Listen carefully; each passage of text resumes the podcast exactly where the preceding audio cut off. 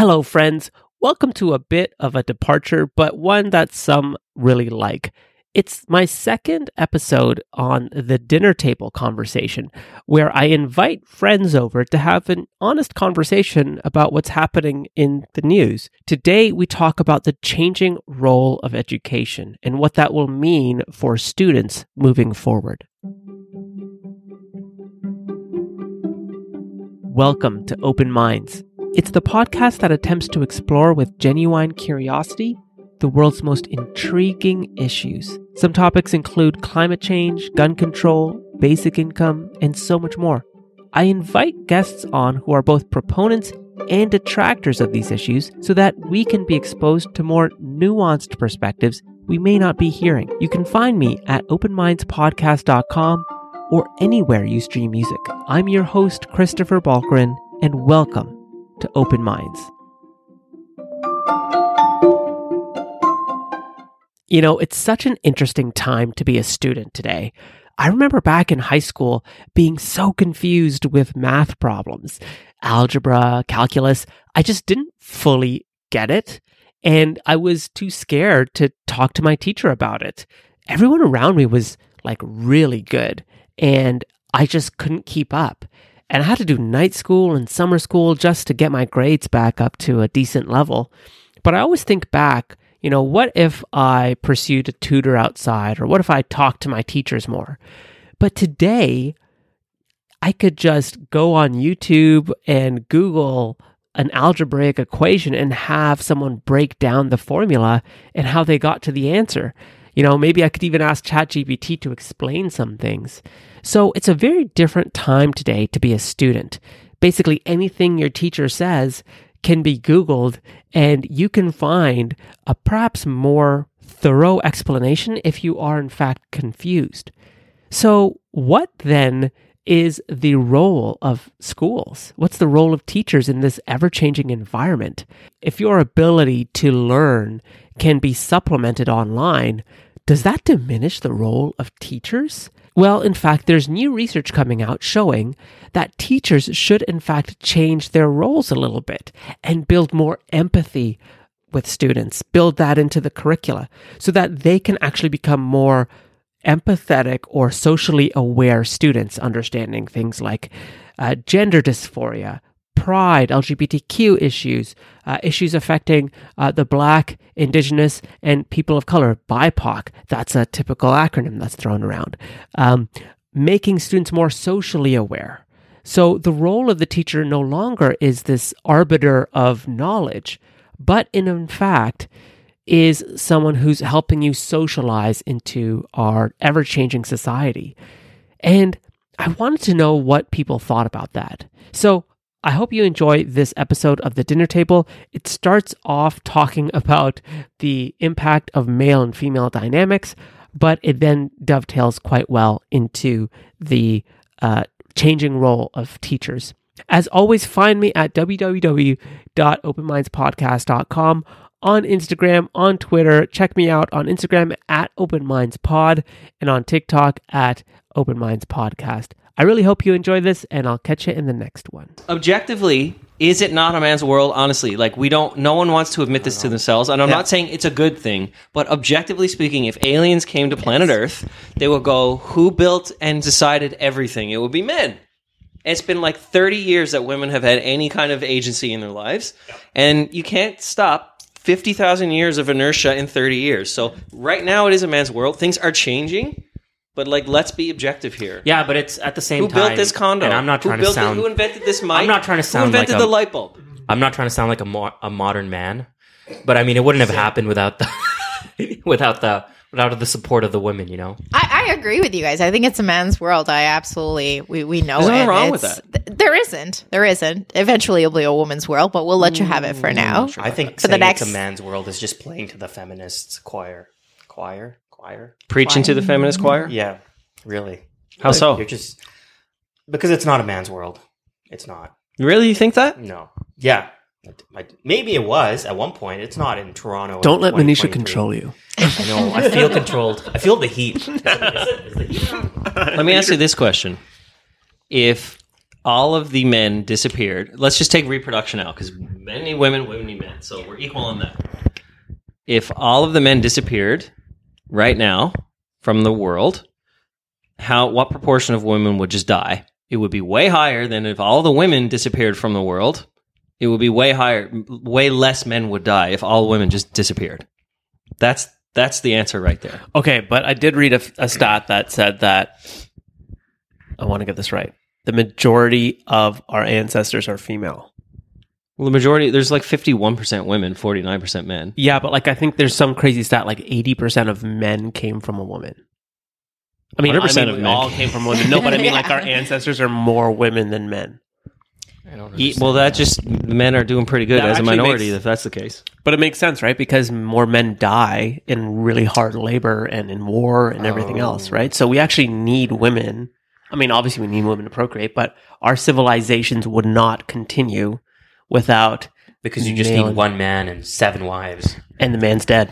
Oh yes, I see that. Right. How about this? You're going to go colonize Mars. Yeah, You got a team of 25 people. Again, take reproduction out. sure. Do you want 25 men or 25 women? And I only have those two choices. Yes, it's all men or all women, and you. And I'm colonizing Mars. Well, yeah, you're going to set up a society, like build shit. Is this a diverse group of people? We're just, It's an unco- listen. Uh, my opinion, my last men. word on this. It's an uncomfortable truth. I'm not. I don't take pleasure in it. It just is what it is. The sky is blue. It's a man's world, Okay, and but it's changing. It's not. I think it's, I'm taking one man, twenty four women. And that would be sweet for the dude. But Yeah. like what, what it like what you're Would you- who are you gonna, like, you don't bu- have any natural predators. You don't have any uh you don't really you're you're going to Mars. You already have the technology backing to do whatever, you know, extra strength work Mm. that uh that a woman can't do is incapable of doing. So why would you you only need one or you know, you only need one. You arguably you don't even need any men, really. Just chat GPT and ChatGPT and 25 couple women. robots. Yeah. yep. Couple robots. Fair statement. I wanted to talk to you both, all of you, about this really interesting. Zoe, thank you for letting me know to make notes. I was making my notes today. I was like, Zoe's going to be proud. Um, this was fascinating. Schooling has changed completely. It's no longer about memorizing facts because a kid with an iPhone is going to just crush whatever fact you throw at them, right? Like, I think back to school and I just think how many times I could have called my teacher out on whatever they were saying or just correct them and then feel like the sense of like I got one up on my teacher, right? So schooling is no longer about memorizing facts, but now we're switching to students learning more empathy for each other.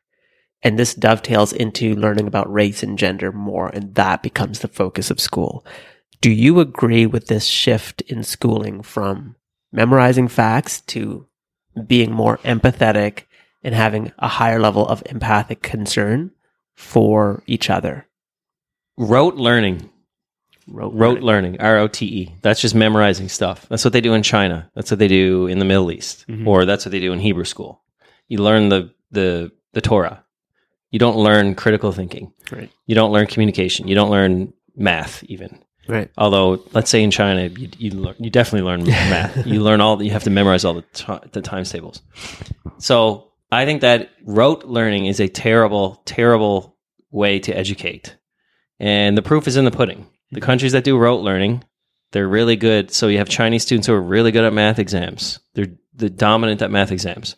But you put them in an office, they have no creative ability. Like stereotypically speaking, they have no creative ability. Or they can't think on their own. They can't communicate, etc. It's the same with like kids who are brought up in like religious. You know, they just read the Bible or whatever. So rote learning is terrible. Is a terrible way to educate by West. Let's obviously by Western standards. It suppresses creativity mm-hmm. and it it does like muscle reflex type of mm-hmm. thing. Now, the other point you made about bringing in empathy and stuff, I I don't. I'm not sure. I have a, an opinion on. I mean, teaching empathy. You should be. I don't know if you can teach empathy, but definitely rote learning is bad. I, I'm actually going to agree with him uh, on this. I yeah, I, I the empathy part. I don't know if he can really teach empathy. I think you can. Sure, you can teach each other to be kinder, but I think teaching facts is still something that's still necessary in the schools though like i know ro- rote learning is terrible and, and proof is in the pudding but you can't just take facts out of the education either you maybe not having them be so strict that they have to memorize it and then you know do crazy exams like they do in china and stuff like that but you still can't take facts out of the education system. Uh, people need to know the truth and and history of how it exactly happened, uh, because sometimes emotions can cloud your judgment as well. And but when you have facts and education in front of you, you tend to make more conscious decisions or, or better decisions, really. Um, so.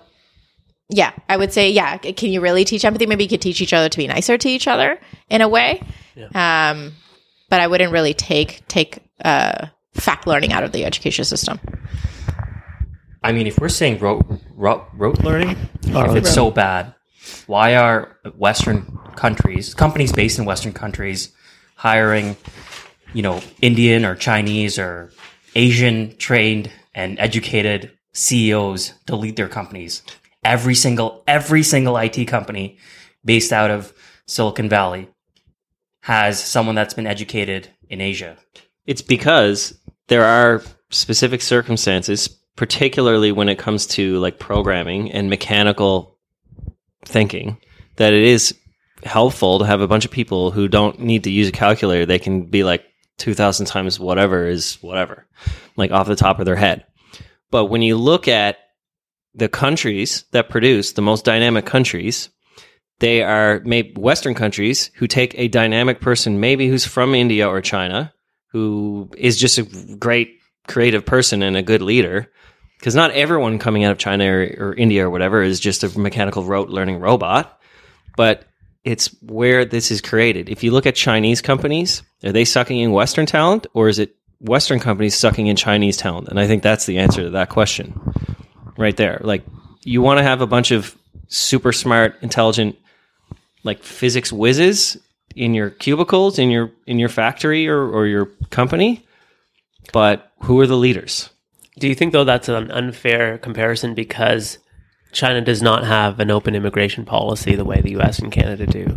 They can bring in workers They when can. they need to. Sure, but they they won't they won't bring in like an MBA grad from U of T in to head up their Foxconn operation in and China. their their culture right now isn't set up to bring in immigrants the way that um, right.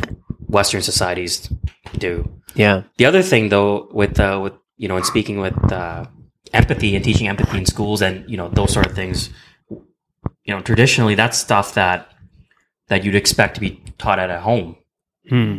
Why are we? The question is, why are we? Why are we looking to uh, bring that out of the home and start teaching it in schools? What's the parents' role in teaching basic characteristics?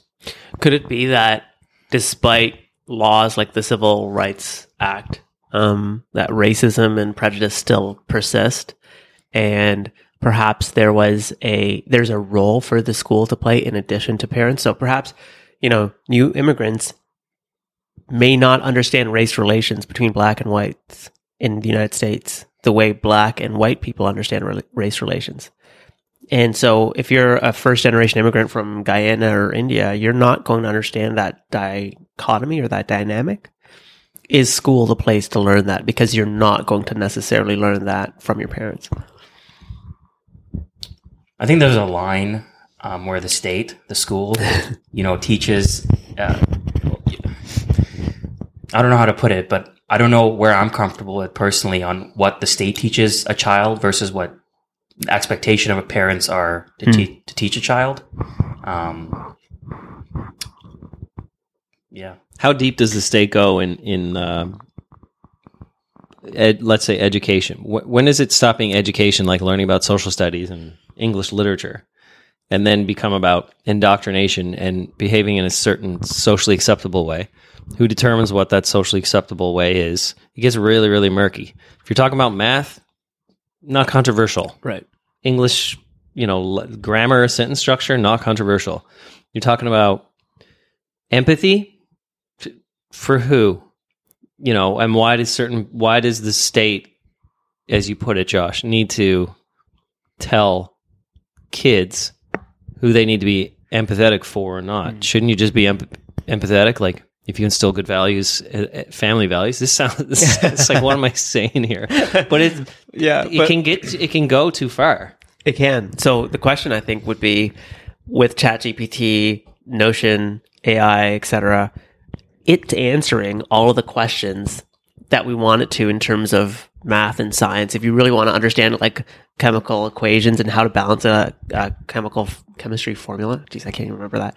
You can. That's so easily accessible. You don't need to go to school for that. You can learn that on your own. You can watch a YouTube video and just get your whole learning there. So then what is the role of schools given this new technology? And a lot of teachers in the States are saying the role is to push this empathic concern for children because we live in a socialized social environment and there still is prejudice, racism, gender dis- discrimination towards um, uh, people of uh, different genders. That's happening. And does the state have a role to play there? Um, and if not, if it's not empathic concern for each other, knowing that most facts you can find online on your phone, what is the role of our schools? Like, this is a really fascinating question, isn't it? Like, I think about this all the time because now I'm thinking everything that I learned in elementary, I can just Google and find out. And all I need is someone to tell me, here's the curriculum, go study this. Like, that's all, all you have to do. You don't even have to study it. Yeah, but you wouldn't know what to Google to look up if it wasn't for school. You wouldn't Correct. you wouldn't know about chemistry. Yeah. Like fair, fair. inherently you don't know about chemistry. Someone has to tell you about that. And then yeah, okay, and then you can look up chemistry. I mean, to Chris's point, though, you could just set up some sort of robotic teacher that teaches for grade grade one, grade two, grade three, grade four, and all the way. Yeah. I feel like you're arguably saying that teachers might become glorified babysitters. You know, or the role's just changing, right? So it's not what we consider education, like vastly different. And what does that mean? So if there is a push for critical race theory, racism, race and gender to be in our school systems, if it's not that, and we recognize that most everything that we learn can be easily chat GPT'd, that's like now a verb. what is school? Like, why would you send your child to school? For what purpose? I don't think it's to take out the role of parenting. If that's what we're trying to get at. But I think that there it is to socialize. Like school is where you socialize and integrate and uh, get to meet different diverse groups and, and learn about them and all that. So I think to to an extent, yes, you're right. There should be some um, maybe not taking it off the parents' hands completely, but still uh, teaching them at school so that the kids have somewhere to at least learn empathy, right? You're right. If an immigrant family comes here, um, they don't really know much about racism. To them, it's normal because back home, maybe they're racist towards a certain race and everybody's racist. So it's, it's not uncommon for them, right? Yeah. But then they come to Canada and they're taught, no, this is actually wrong and it's wrong for X, Y's reasons. It teaches the kids something so that they don't follow their parents' footsteps and continue those beliefs. Um, So that's that's where the school should play a role. Uh, you can't just put it entirely on the parents because the parents aren't necessarily always educated either. I think as well there's a role when we're talking about immigrants, there's a role for the education system to bring the kids up to speed on like what's going on here and what's acceptable here and what's not here, uh, based on basic Canadian values, right? Like that, I think everyone can agree on, like rule of law. You know, don't be racist, English and French, etc. Um, there's a minimum education that is needed to maybe culturally change somebody, especially for refugees who don't really have a choice. They're just kind of plucked out of a camp and they don't even want necessarily want to come to Canada, but they kind of have to. Um, whereas most immigrants who would say pick Canada are, are, obviously going to be aligned somewhat with Canadian values. That's why they picked Canada in the first place, right? But Yeah, and if you're coming to Canada as an immigrant, um, you're already studying about it. You're already learning about Canada. You obviously have to, perf- you know, provide perform your uh, English and or French tests, your written skills, your speaking skills. Um, you have to have some sort of uh, degree. Um, so you're already someone who's who's in that class of people that might already know what to expect when you get here.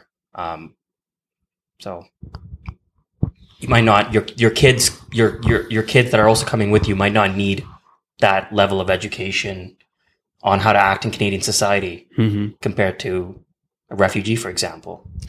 So I actually I don't know how much truth there is to this, but I had a friend who told me he knows somebody who works in immigration and whatnot, and he was informed that they are trying to immigrate the less educated people now into Canada. Again, I don't know how much truth there is behind this. He's, you know, this is he's told by somebody that works in that in the immigration with the government. So, um, but but if that is the case, then we do need that education in the school system.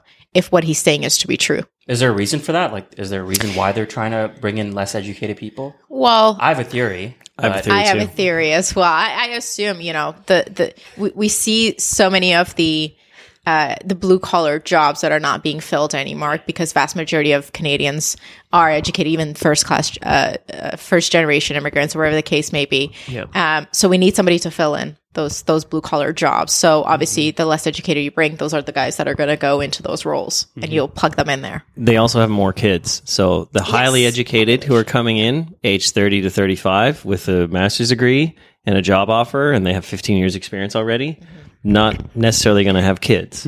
And um, it's almost like a, a treadmill. Like you bring these people in, they contribute and all that, but they're not having another kid. They're not having any offspring. So you need to keep bringing more in. Typically, and I don't think this is controversial to say, but lower education rate, higher birth rate. Boom. And then layer the blue collar thing on top of it. It makes total sense to me. And honestly, I would support that because we're educated enough in Canada. We're the most highly educated country in the entire world, actually, of its One of- size. Yeah, in terms of um, the percentage of the population that has a, a at least an undergraduate Oh, degree, yeah. like we're good on education now at Yeah. this point. And every single immigrant, I worked in immigration, economic immigration for seven years in the government, Mm-hmm. and every single person has like insanely qualified. They have to have money in the bank, Yeah, more than the average Canadian. You're bringing in people who, from a uh, objective like yeah. perspective, are better than the average Canadian correct. right? And the richer you get, the less kids you have. Mhm. And we're facing a demographic um, cliff.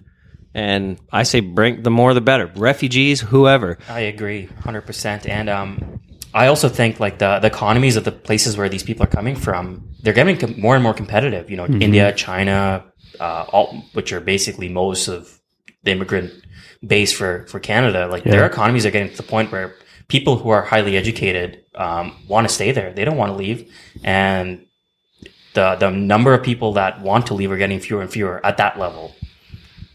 Do you think though that on your point, Andrew, um, about bringing as many in, that our racial mix is going to be so much more different? I mean, I look at Toronto today versus what it was 15 years ago. It's it's night and day.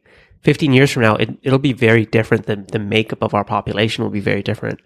And do you think race and gender will play a bigger role in our school systems because our society is getting more and more complex and pa- we can't rely on parents as we discussed to be ahead of the curve about understanding race relations Uh, you know what? My opinion as a non immigrant, the only person here who has no connection to immigration, that's interesting to be honest, like, I'm not worried about it because you get you go into the meat grinder.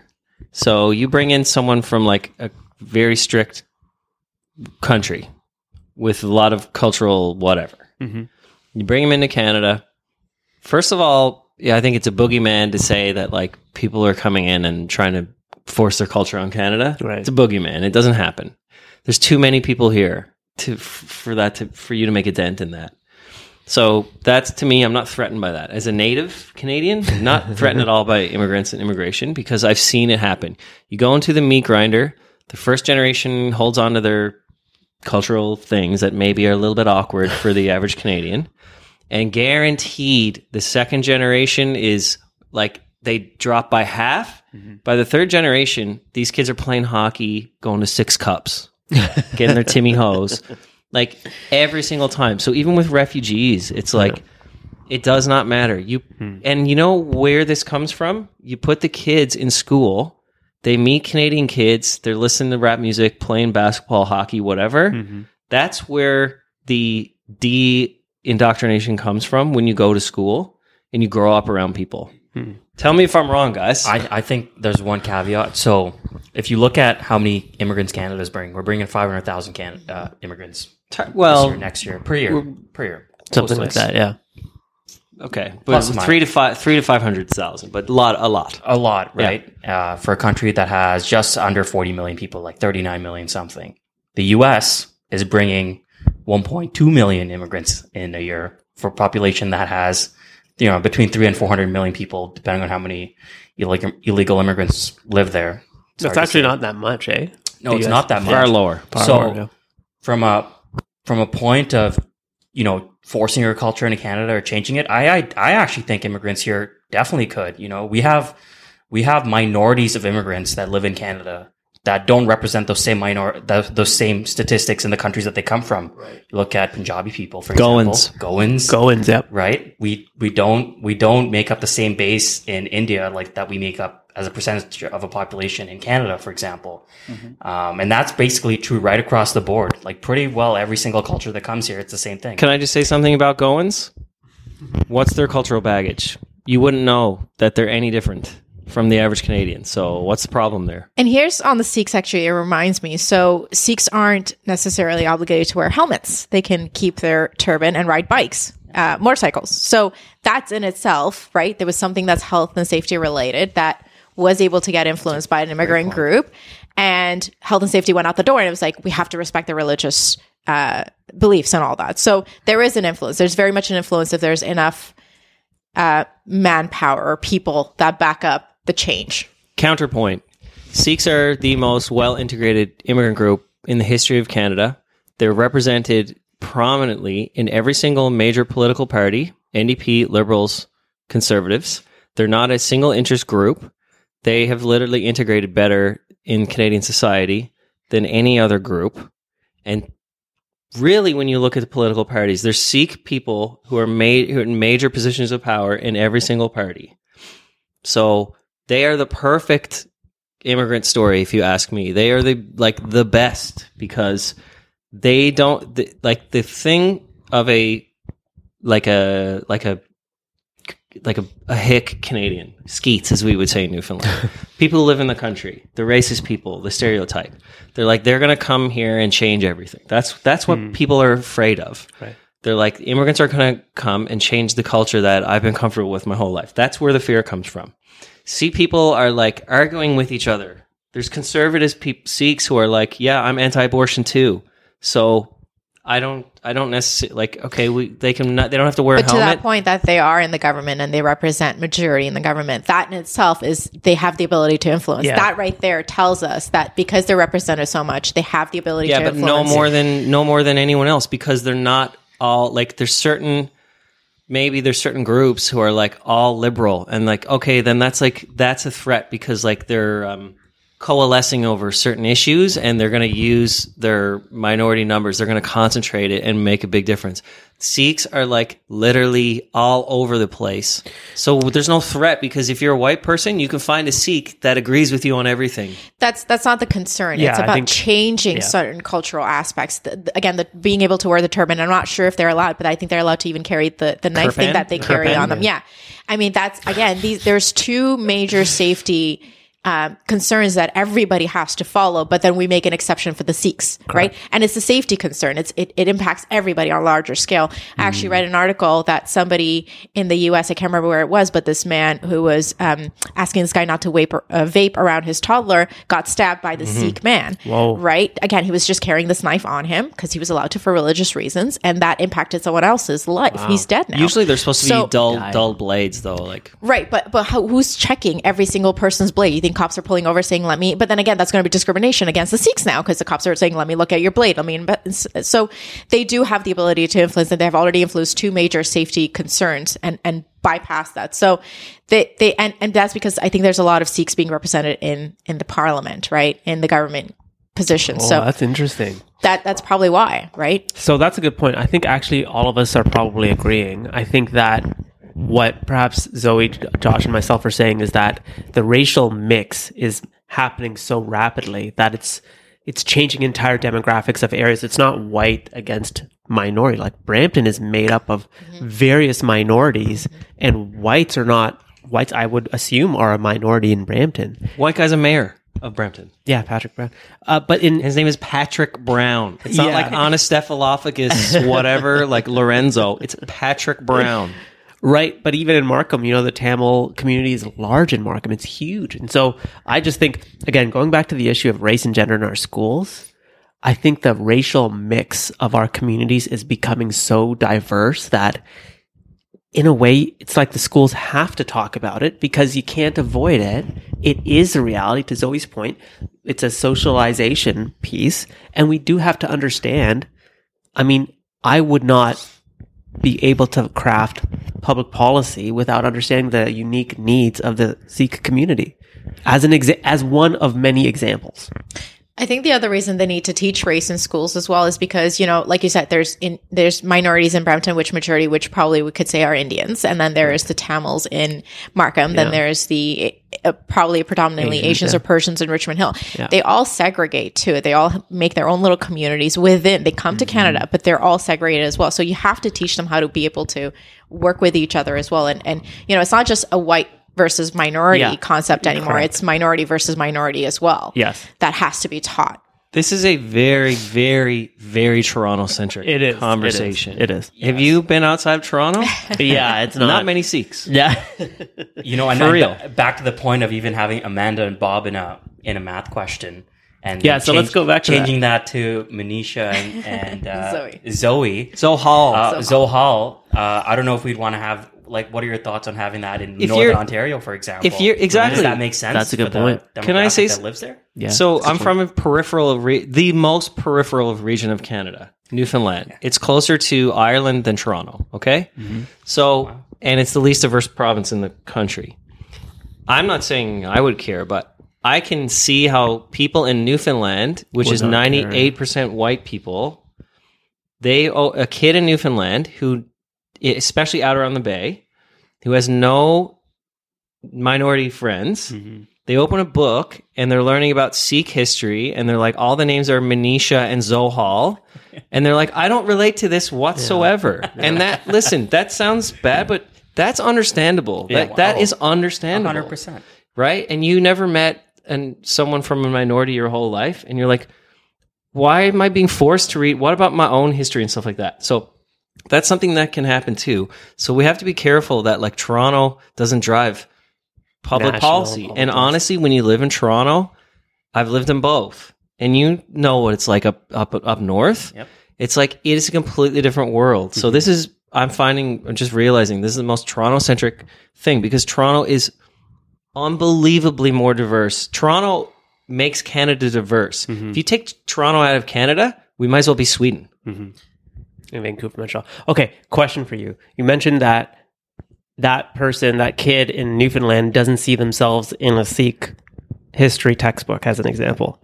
If you flip that, like brown kids have been learning about white people and Canadian history, and they never see themselves, and we do force that. But Canadian history is Canadian- white history. 100%. It is. It's and only- we can't discount that. It's only been that, non-brown but- for like 30 years. Okay, if but that. the point though is that there are parts of our history that we don't choose to put in our history textbooks for a very long time. Sure. That included the subjugation of Indian and I'm just taking the opinion that like No, to your point about it's true. like white a white student not seeing themselves in Sikh isn't that the exact same argument that um, the left, quote unquote, left or critical race theorists are saying? They're saying we don't see our kids like black students don't see themselves in our history books, so we need to inclu- include that, even if the population is ninety nine percent There's white. a, there's a big difference between black people in the U.S. and immigrants in Canada. sure. Brought to the U.S. against their will, slavery, all of that. Completely different than immigration in Canada, where for the most part, it's voluntary. Yeah. So you come, come here. It's different than black people who are forced. Sure. That's a problem, and I get that. Okay. Because they didn't have a choice. In Canada, predominantly, it's immigrants who voluntarily Yeah. really, really want to come here. So there is an expectation that you gotta, you know, if I moved, if I moved to Japan, I would bow to people. Like I would do whatever they asked me to do. My parents lived in Saudi Arabia for two years. Yeah. Saudi Arabia. Yeah. My mom, they taught English there. My mom, 100% was all in on wearing the abaya, everything, not going out without my dad escorted, didn't complain. She's like, this is what I should expect. Right. Right. When in Rome. When in Rome. And so now she didn't immigrate. She worked there. D- Don't get me wrong. And I'm not saying that we sh- you shouldn't change because at the end of the day, there's more non-white, like more and more non-white people every day. hmm and it, the the society should reflect its people. You can't just pretend like South Africa with apartheid.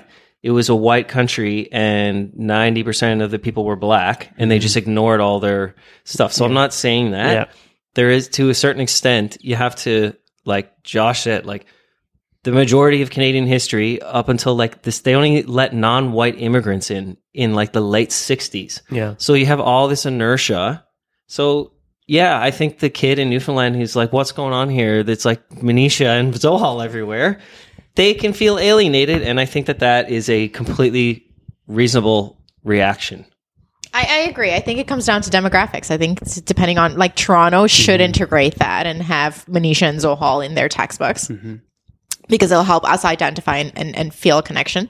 And if Newfoundland's predominantly white people, then yeah, let's, like you said, like service to the society that's around there, right? Uh, don't change the names there because it wouldn't make sense. It wouldn't do anything. It wouldn't make a difference. If anything, it might do the complete opposite of that. So you have Alienate to look, them. alienate them. So you have to definitely look at the demographics and, and, and make the right decisions according to that.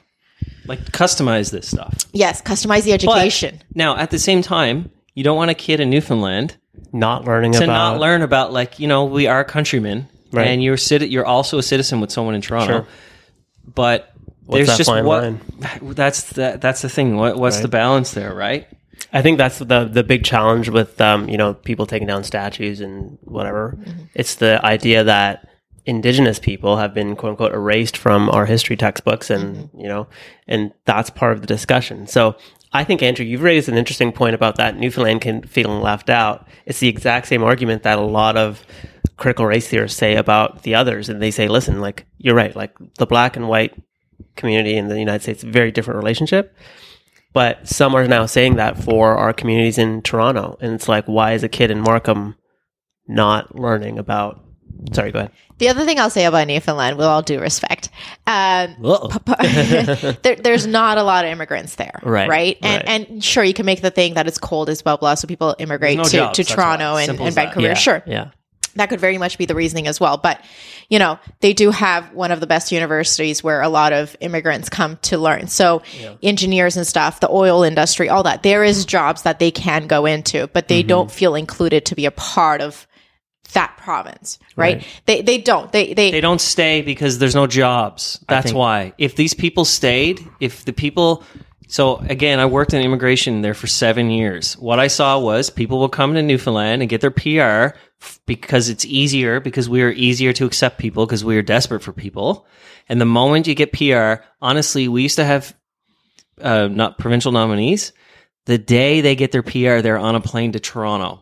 So Yeah. it's not they they're not staying, and I don't blame them. I wouldn't stay in Newfoundland either. Right. I, I don't. I'm I didn't stay. I'm from Newfoundland, and I don't. I didn't even stay there. I get it. but that but that also could be again there's no connection there's no there's nothing that would make me want to stay in newfoundland like A when i went with you, will you make anyone stay anywhere. but there is jobs there's clearly jobs because people are working there well-paid making jobs. they're it not good jobs. They're not good jobs. They're not well. They're not jobs. good jobs. And I would go to Newfoundland if you paid me. My parents went to a hundred something Saudi thousand dollars a year. Arabia. They were making bank. They Yeah. went to Saudi Arabia not because they love Saudi Arabia. Yep. But I think to I think just to but cost of living is also less there so so their their income is based on what the cost of living is there it's, i think it's reasonable right they, they may not be making six figure extremely salary high cost of then- living in Newfoundland. It's an island. You have to ship everything in. It's super expensive. The only thing that's cheap in Newfoundland is housing. Real everything estate, yeah. you buy an apple, a Honeycrisp a- apple, it's like four bucks. Honey Christmas. And I mean, our, our I mean, this is a bit of a change of topic, but our biggest cost of living ultimately is our taxes. Okay, okay. know, pause, and- pause, pause. I want we're going to take a break in a second because we're at like 35 minutes, but I want to say that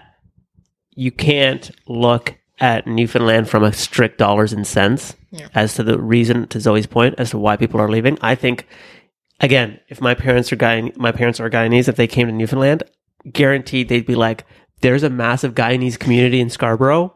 We're fucking going." Here's the other thing: Alberta has jobs, oil, money, Yeah. everything, low cost of living. You Yeah. can name it. Tons why of are immigrants. why are is is there though? Tons of immigrants. The Is- best compared the- to Toronto, Vancouver, Tons of where immigrants. Yes. immigrants are mayor- far more integrated, Calgary far and better. Calgary is a and brown Edmonton, guy. and Yeah, Edmonton are brown are both brown. But can brown you guys. say Calgary's immigration But- population is the exact same or more as Toronto right now? You probably No. can't. Toronto's had a huge head start. Yeah. And I would say, I would argue 100% listen. I don't know how Toronto had. a I head got. start. I worked in economic immigration policy. We did we, but policy. I reviewed applications for God's sakes.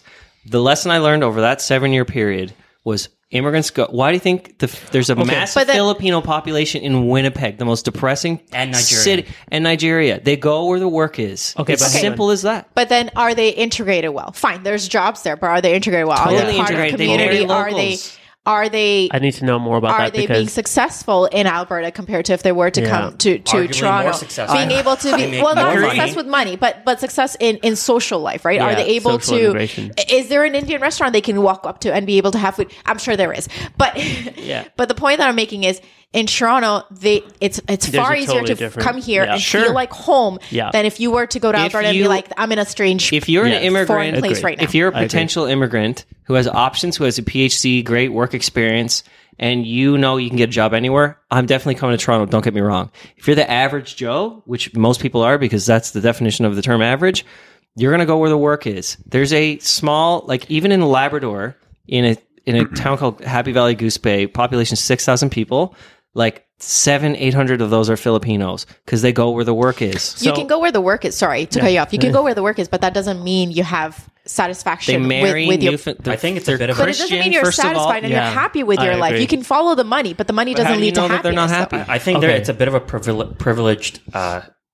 thought process of, of saying that people just go where they feel happy because most of the people in the world go move from economic reasons. Like it's one hundred percent the truth. That's why you know that's if you look at the Middle East, for example, most of the Middle East is made. It's like it's like seventy percent or eighty percent of the immigrants in the Middle East Bangladeshi. come from like come from South okay, Asia. that's And- the that's the trap. Okay, so that's the trap. I used to fall into this trap all the time. Okay, so I totally see what Zoe is saying. So it's more than just economics. Who's going to who's going to Dubai and, and UAE and Qatar? It's men doing risky ass behave, work because they need to send the money back to their families. There's no other opportunity for them. Women are not going to do that. They're not moving on economic reasons alone. And so Counterpoint. Okay, hang on. But the the thing is, is that I agree with both of you in saying that yes, economic reasons is primarily the reason, but it's not the only reason. I think that's a very p- important distinction. There is a social integration piece that is so important to raising families, feeling connected in society. That's so so critical to a family making a decision. A man Contributing to society. yeah, we can. A man can leave and go. Like if I lived in Bangladesh and I was making twenty cents a day, fuck yes, I'm going on top then- of the Burj Khalifa But then why and is risking why life. is Calgary and Edmonton all of a sudden just booming like booming way more than you know Toronto is in terms of people moving there? I think you have to look. uh, We have to first of all look at the types of jobs people are going for. So I would say in Calgary, there's less um, um, variety in the types of jobs people are looking for. I would assume it's more narrow, and again, it appeals to men. I would say in engineering, eh, in particular. But Toronto is and Vancouver, Montreal are societies where families are like, I want to raise my kid here. There's a community here. There's a I, I have to disagree of- a little bit because when I the only reason I say Filipinos because they were like nine out of ten applications we did. Women, all women. The Filipinos, they're all nurses, they're all Nurses, home care yeah. workers, etc. So there must not, be a massive demand for nurses and It home care workers, but yeah. that that's what I'm saying. The women and the men are going to where the where the jobs are. It's not like just men who are going out and doing it. But just giving them jobs isn't enough. Isn't the whole That's it, point to yeah. integrate them into society so Yeah. they can be contributing member of that society, Exactly. right? And they can't do that if they don't feel like they're a part of the society. They're not going to contribute to uh, w- where they're going to vote or wherever the case may be. However, they have to contribute. They're not going to do that if they don't feel like they're a part of Correct. something, right? They're, if anything, going to be like, I'm isolated. I don't care. I disagree. The only As long as I the, get the me- only reason they wanted to move to Toronto in the first place is because Toronto is the biggest population center. It's always been for a long, long, long, long time. Why not move to the Caribbean? The weather's better. But- Exactly. You know, great point. No, but That's here, not I'll- a great point at all. no, I'll give you- I'll give you people are my- moving. If you you guys are saying that people are moving, There's no immigration policy in the No, but Caribbean. you guys are there's- saying you can buy you can buy you can buy, your citizenships citizenships. in in the Yeah, Caribbean Of three you hundred can. grand. You Yeah. can be a citizen of uh, of the Bahamas. Yeah, for three hundred Or grand. you buy- the buy your weather's great. citizenship. The weather's great. It's Yeah. nice and hot.